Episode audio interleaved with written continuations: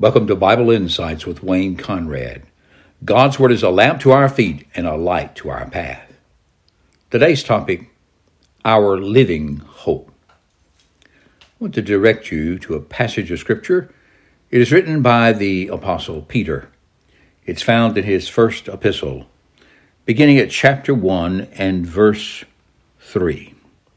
He writes, Blessed be the God and Father of our Lord Jesus Christ. According to his great mercy, he has given us a new birth into a living hope through the resurrection of Jesus Christ from the dead, and into an inheritance that is imperishable, uncorruptible, and unfading, kept in heaven for you, who are being protected by God's power through faith for a salvation that is ready to be revealed in the last time. You rejoice in this, though now for a short time you have had to be distressed by various trials, so that the genuineness of your faith, more valuable than gold, which perishes though refined by fire, may result in praise, glory, and honor at the revelation of Jesus Christ. You love him, though you have not seen him. And though not seeing him now, you believe in him and rejoice with inexpressible and glorious joy because you are receiving the goal of your faith, the salvation of your souls. That's reading from 1 Peter 1, verses 3 through 9 from the Holman Christian Standard Bible. The resurrection of Jesus Christ and his relationship to our living hope. Notice what Peter said. He said, We are born again to a living hope through Christ's resurrection. Born again. That expression means that we have been given spiritual life. Before this, we were dead. We were not alive toward God. We were dead in our trespasses and our sins. But God raised us from the dead.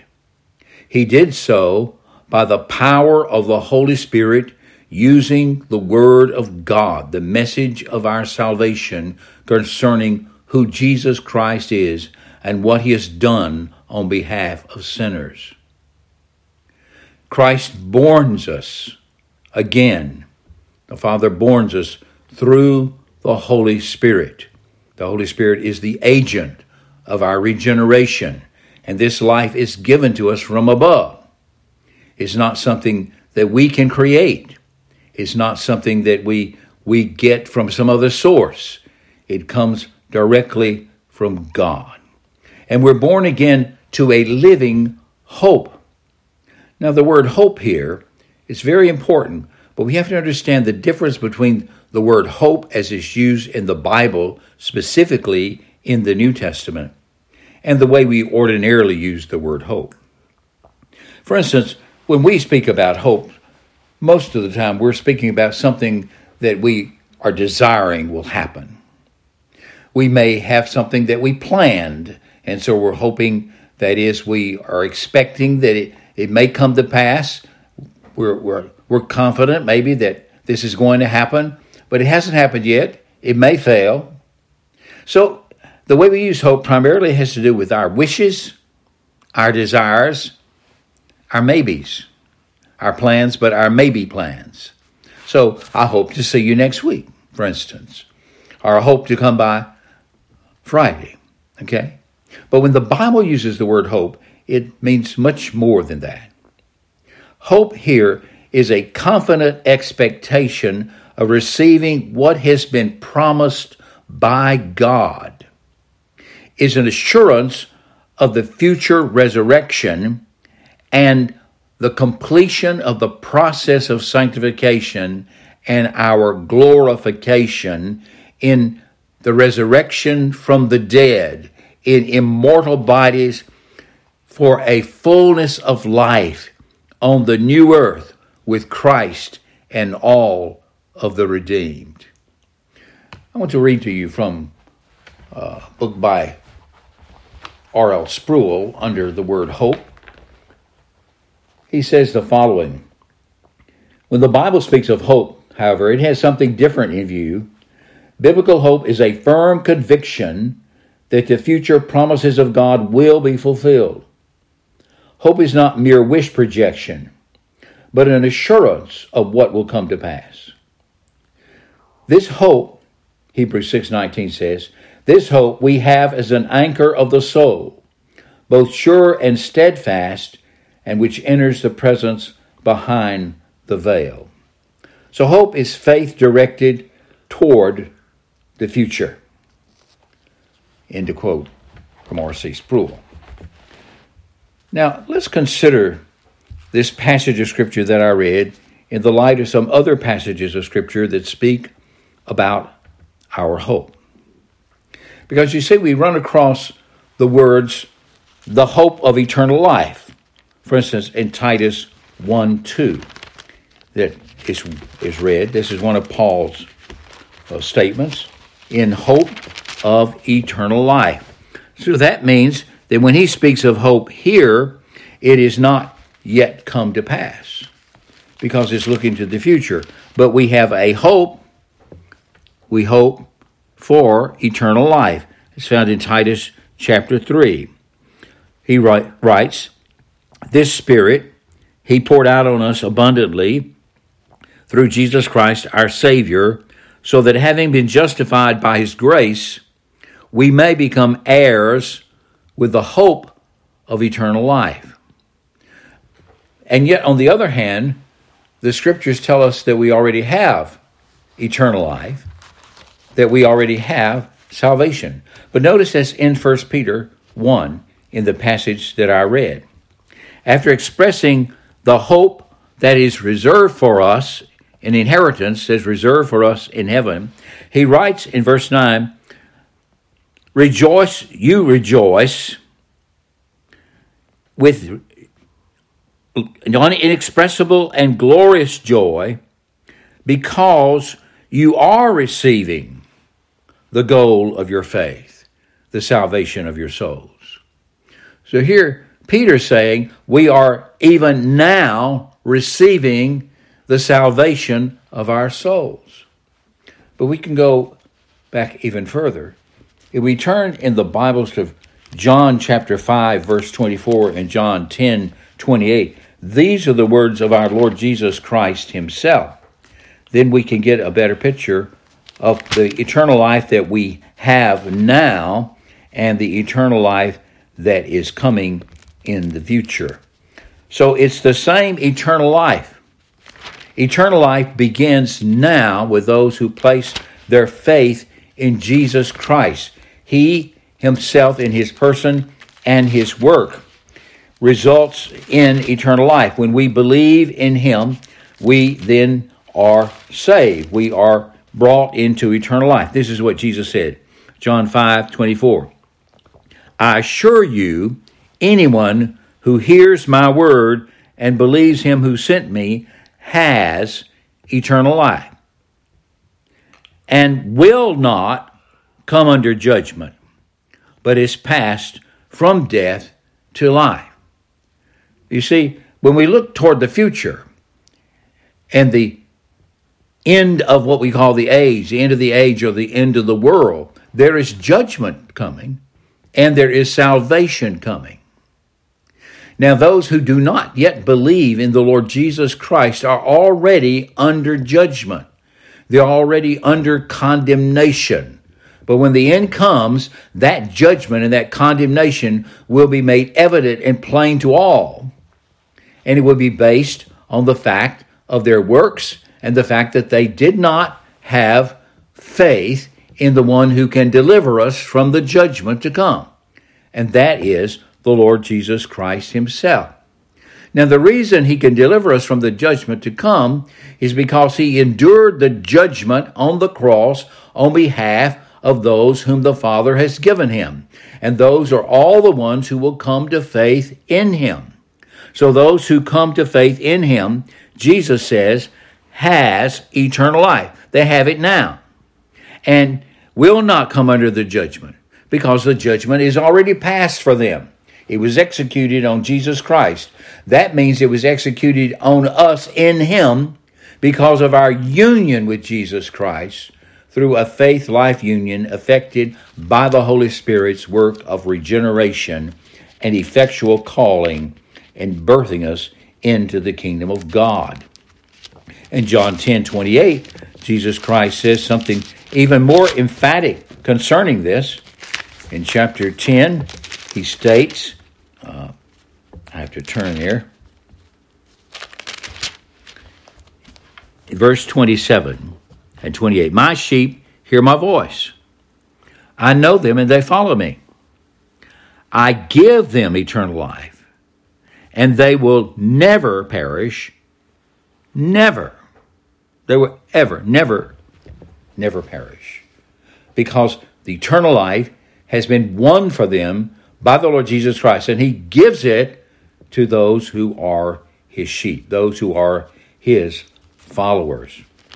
Now, the Bible then holds out the future. We have a future hope. But that hope is a confident expectation of receiving that which has been promised by the God who cannot lie and who always tells the truth. Hebrews 6:19 says we have this hope.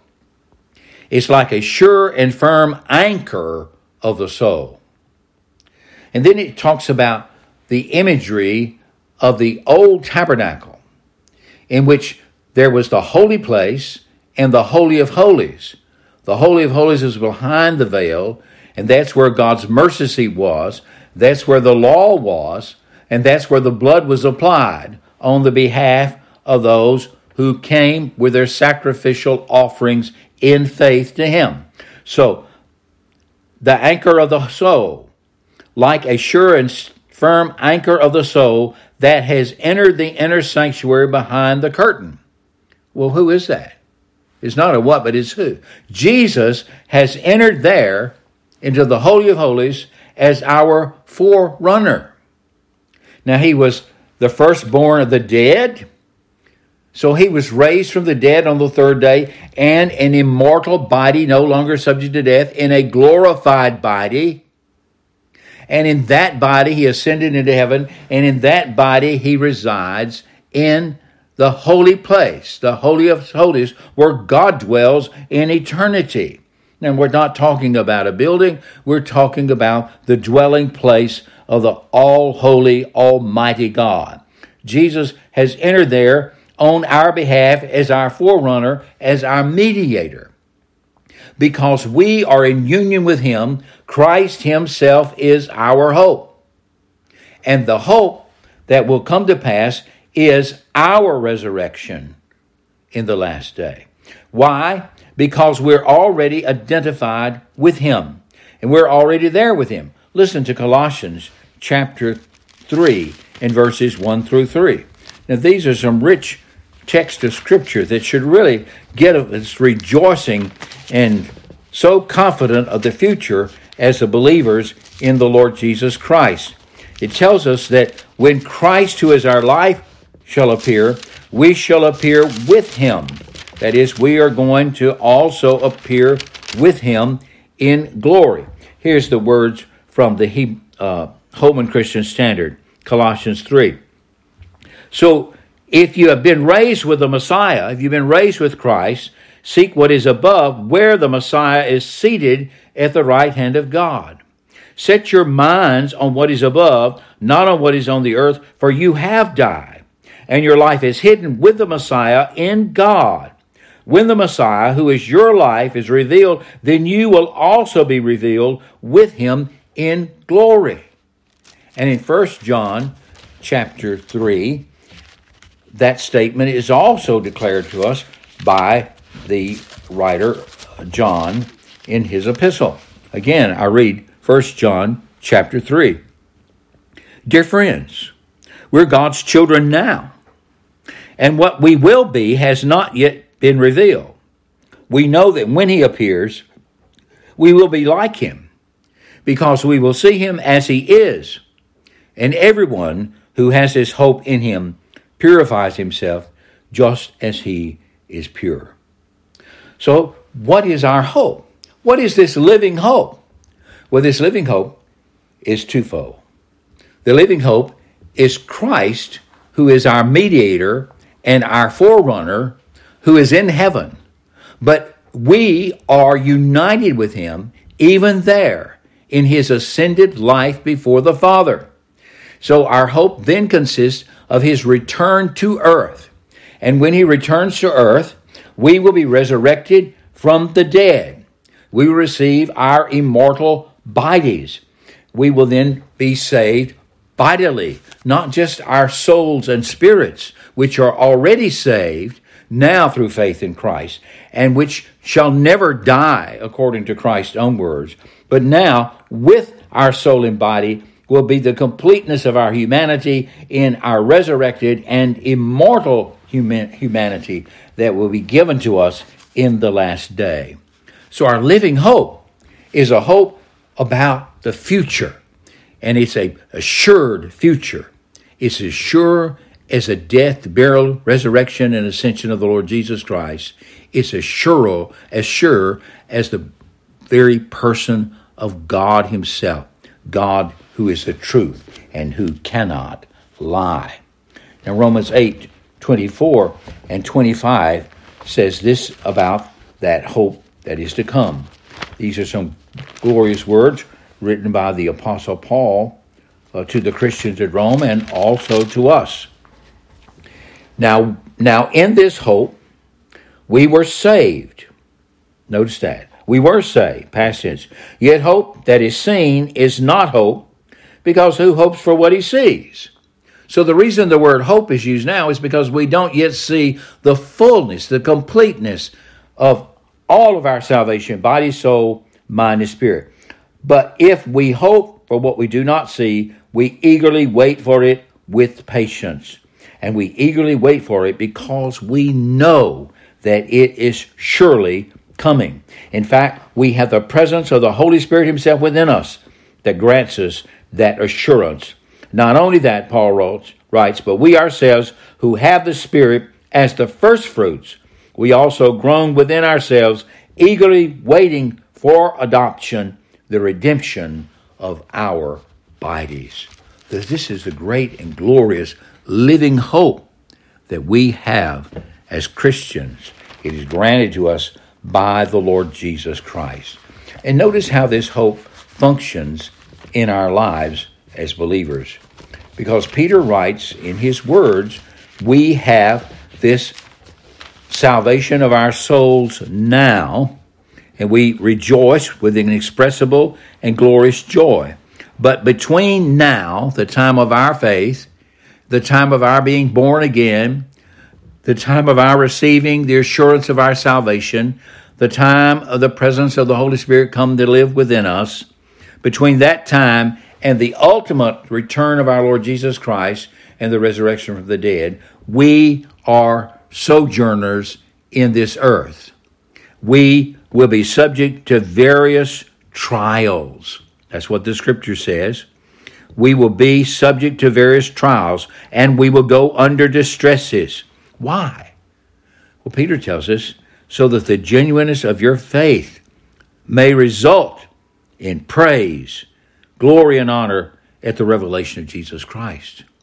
Our trials come to reveal to us our genuineness of our faith. And the next thing, though we've not seen him yet, Yet we believe in him and rejoice with an inexpressible and glorious joy because you are receiving the goal of your salvation, the salvation of your souls, even now. And we will result in praise, glory, and honor at the revelation of Jesus Christ. That's at his return. So, the future expectation we have is that we will be resurrected from the dead and that we will enjoy the fullness of eternal life in our spirit, soul, and body that has been totally redeemed and now glorified to live forever on a new earth with our Lord Jesus Christ Himself and all of the redeemed. What a living hope we have. This has been Wayne Conrad with Bible Insights. Until next time, remember Christ is our hope. Christ is our life. Christ is our Savior.